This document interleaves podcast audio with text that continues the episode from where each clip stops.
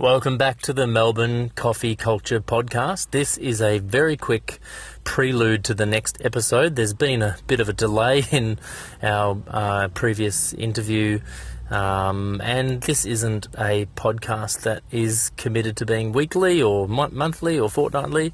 Um, it is a resource that we are building over time so that you can come back and glean from Melbourne Coffee uh, what you need. Go back and find episodes with uh, interviews and interviewees and topics that interest you couple of news items this week that I thought interesting for our listeners.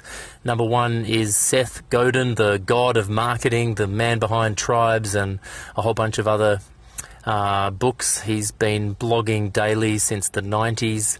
He's come out just this last month or so with a podcast, a weekly marketing podcast. Absolutely brilliant.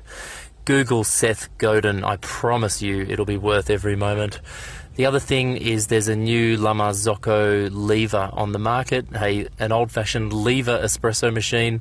The first one in Australia is at Cortado. Cortado is like a magic, I guess, if in America, but in Melbourne uh, we don't really call them um, Cortados, but there's a roastery in Victoria called Cortado, and uh, if you have a look at their Instagram, there's a um, interesting new espresso machine from from La Marzocco, we're yet to see whether it's actually practical. Um, tomorrow, I am launching uh, the episode six uh, podcast, uh, or episode five, I think it's episode five, interview with Kale Sahili.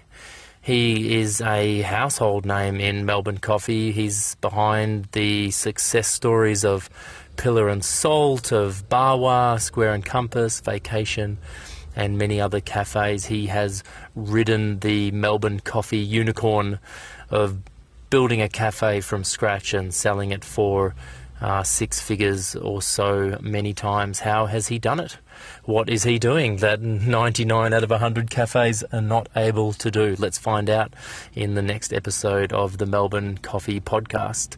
Just a quick reminder to subscribe because the podcasts don't come out consistently um, every week there will be an episode at least monthly uh, on average. So just subscribe, and you can also use the Anchor app to call in a question. We can even put your voice uh, and your question on the air.